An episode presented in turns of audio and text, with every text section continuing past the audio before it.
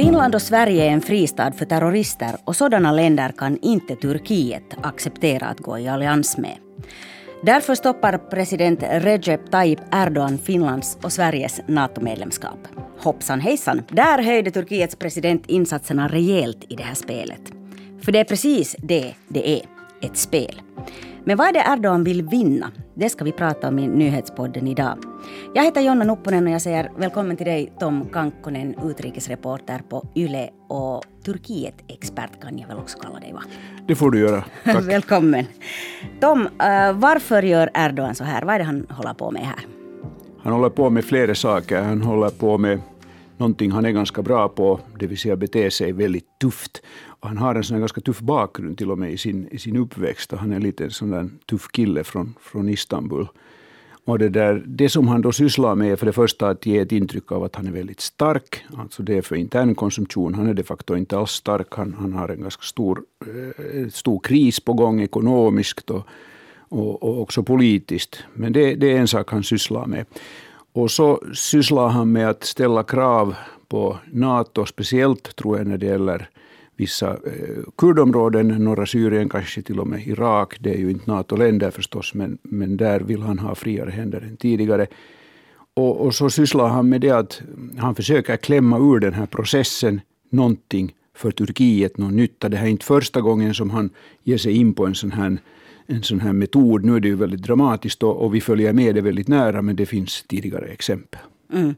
Här finns alltså flera saker det kan tänkas handla om. En som han säger högt, det vill säga att Finland och Sverige härbärgerar terrorister. Och så finns det en del orsaker som han inte säger högt. Men om vi börjar med det han säger klart och rent ut.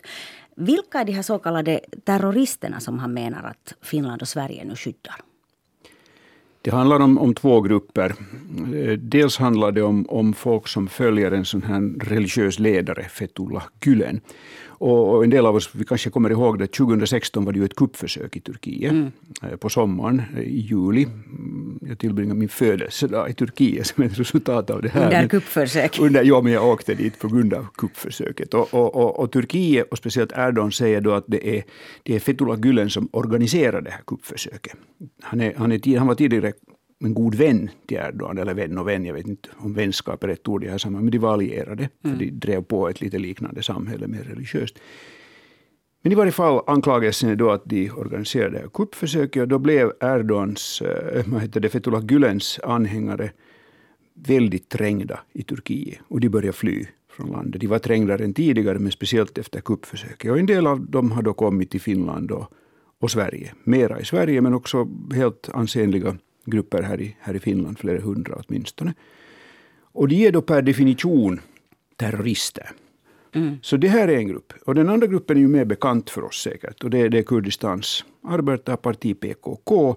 Och det finns då olika schatteringar, olika sorters människor med olika sorters kopplingar till, till PKK.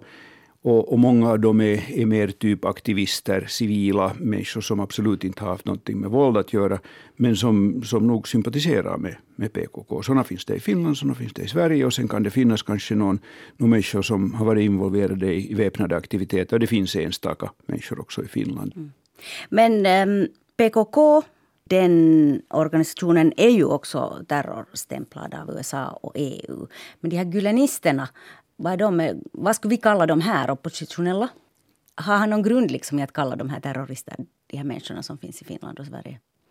Jag kan inte se någon grund för det. Alltså det finns ledare i den här uh, Güleniströrelsen. Och, och, mm. den största ledaren är förstås Fethullah Gülen själv som bor i Pennsylvania i, i USA. Man kan ju fråga sig att är han liksom en religiös ledare eller har han någon sån här, någon sån här kuppmakare? Och, och han var nog ganska, han är en ganska hemlighetsfull man. Men jag skulle säga att de som finns i Finland så är det nog svårt att tänka mig att de skulle vara terrorister i den bemärkelse vi ser dem som terrorister. Jag menar, eh, de är terrorister om, om det är ett brott att, att vara negativt inställd till Erdogan med ganska kraftiga ord också. Eller om man skriver saker och sysslar med sånt och kanske samlar pengar för, för några drabbade gulenister. Men att de skulle vara terrorister i den bemärkelse vi tänker på terrorism så, så nej, det, det, kan jag nog inte se. Men det finns människor som, som var involverade i kuppförsöket. Och det, det, är en annan typ av människor skulle jag tro. Men, men de finns inte i Finland vad jag kan förstå. De finns på andra håll i Europa och, och var de nu rör sig. Mm. Högt säger Erdogan också att han vill bli av med de sanktioner som Sverige och Finland har mot Turkiet. Och det har han sagt redan innan den här svenska och finska NATO-ansökan blev ett faktum. Vad handlar det här om? Det handlar om, om det att Finland åtminstone och säkert inte heller Sverige säljer inte vapen till Turkiet. Alltså det kom, vad jag kommer ihåg så var det... Just det, så det är vapen, vapenhandel? Det är ett inofficiellt vapenembargo. Och vad jag kan förstå så sades det hösten 2019 då Turkiet inledde en stor militär operation mot kurderna i norra Syrien. Så efter det så sades det att nu beviljar vi inte nya exporttillstånd. Alltså den finländska vapenexporten till Turkiet är inte, inte väldigt stor, men, men det är ändå liksom, åtminstone det är en symbolfråga. Det kan hända att vi har någonting som Turkiet vill ha. Och, och samma gäller för, för Sverige. Och det, det, var den här, det var det här angreppet hösten 2019 då, då turkiska trupper gick in i norra Syrien. Faktiskt efter att Donald Trump hade gett mer eller mindre grönt ljus åt, mm. åt Erdogan i ett tydligen ganska virrigt telefonsamtal. Och här kommer vi kanske på något sätt till det som är det verkliga och stora problemet för Erdogan som han kan hända tänkas vara ute efter. Det vill säga frågan om norra Syrien och den kurdförvaltning som finns där. Har egentligen ingenting kanske med Finland och Sverige direkt att göra utan med USA som stöder den kurdiska förvaltningen där. Är det här han nu försöker pressa någonting? Det här är en återkommande fråga för mm. Turkiet. Och, och det problemet är ju det att, att den här kurdadministrationen, speciellt de här kurdiska gerillatrupperna där, har varit, de har varit väldigt viktiga allierade för, för väst i, i kampen mot uh, Islamiska staten, mot IS. Mm. Och det, det gör att de, de åtnjuter ett visst skydd, förutom då när Trump lite raglar till så att säga. Men, men där finns amerikanska trupper. Där finns ganska mycket vapen som har levererats från diverse europeiska länder, från USA. Och, och Turkiet ser det här som så att den här uh, YPG-gerillan är egentligen en del av, av PKK. Mm. Jag har varit där en enda gång som journalist och det är för många år sedan. Och då var det så att när man hade kontakt med de här, de här så kallade officerarna, kommendörerna där, så jag kunde alldeles galant tala turkiska med dem, för de var turkiska kurder och en del av dem gjorde inte någon hemlighet av att de, de har stridit i PKKs led. Så det finns kopplingar där helt tydligt. Och det här är en grej där, där Erdogans primära adress är säkert USA och Biden-administrationen. Mm. Det är ju besvärligt för oss för att, för att vi är ju då liksom lite, vi står då lite vid sidan om i den, här, i den här processen. Sverige har stött den här administrationen ekonomiskt. Finland har haft en, något projekt där åtminstone via, via medborgarorganisationer. Och det hänger sen ihop med en annan sak. Det hänger ihop med med de här finländska och svenska medborgarna som har varit där i de här lägren, bland annat i Alho. När man vill ta hem dem så har man, man blivit tvungen att ta kontakt med den där administrationen. Just det. Nå, vad vill Erdogan att vi ska nu göra så han kan bli nöjd? Det är en bra fråga och, och hans krav är ju då slut på det här vapenembargo. Mm. Det, det, är helt klart. Eh, inget stöd åt terrororganisationerna, vad det sen betyder. Vad, vad, jag har inte riktigt klart för mig vad det skulle betyda för Finlands del. Mm. Vad, vad, är det stöd han vill få slut på? Och sen är det då det här ganska omöjliga kravet på att man ska börja leverera något folk härifrån till Turkiet. Jo, om de har varit involverade i någon väpnad aktivitet, de sprängt en bomb någonstans i, i Turkiet, så då, då är det ju ganska uppenbart om, om Turkiet kan producera vettiga bevis. Jag har inte sett de här, de här kraven på på överlåtande av människor. Det, det är liksom ett fullständigt, jag tror att det här är en grej som, som uh, Turkiet kommer att sen så småningom glömma, bara de lite lugnar ner sig och det ska börja göras någon sorts kompromisser. Och sen är det ju det att det finns tusentals gulenister och, och, och PKK-sympatisörer till exempel i Tyskland. Vad ska, ska de också skickas till Turkiet? Mm. Men det är klart det finns den lilla skillnaden att Tyskland håller inte på att försöka gå med i NATO. De, de är med i NATO. Precis. Har Erdogan någon grund i sina anklagelser mot Finland och Sverige och kanske då i sista hand också USA? Det finns vissa tecken på att till exempel svenska vapen eh, har hamnat hos PKK. Mm.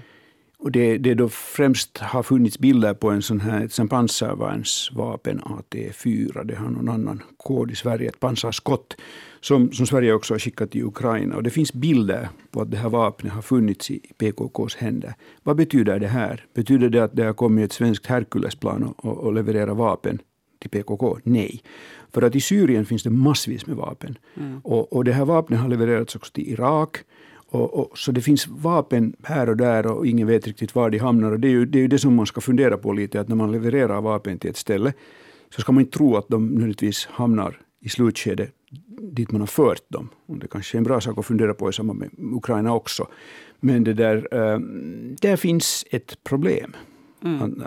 Och, och sen är det ett perspektivfråga. Alltså, jag menar, där kommer vi till det här stora, den här stora skiljelinjen för väst, också i viss mån för oss och för Sverige, är de här syriska kurderna, det är en grupp som har kämpat framgångsrikt mot Islamiska staten. De är viktiga allierade och för USA speciellt.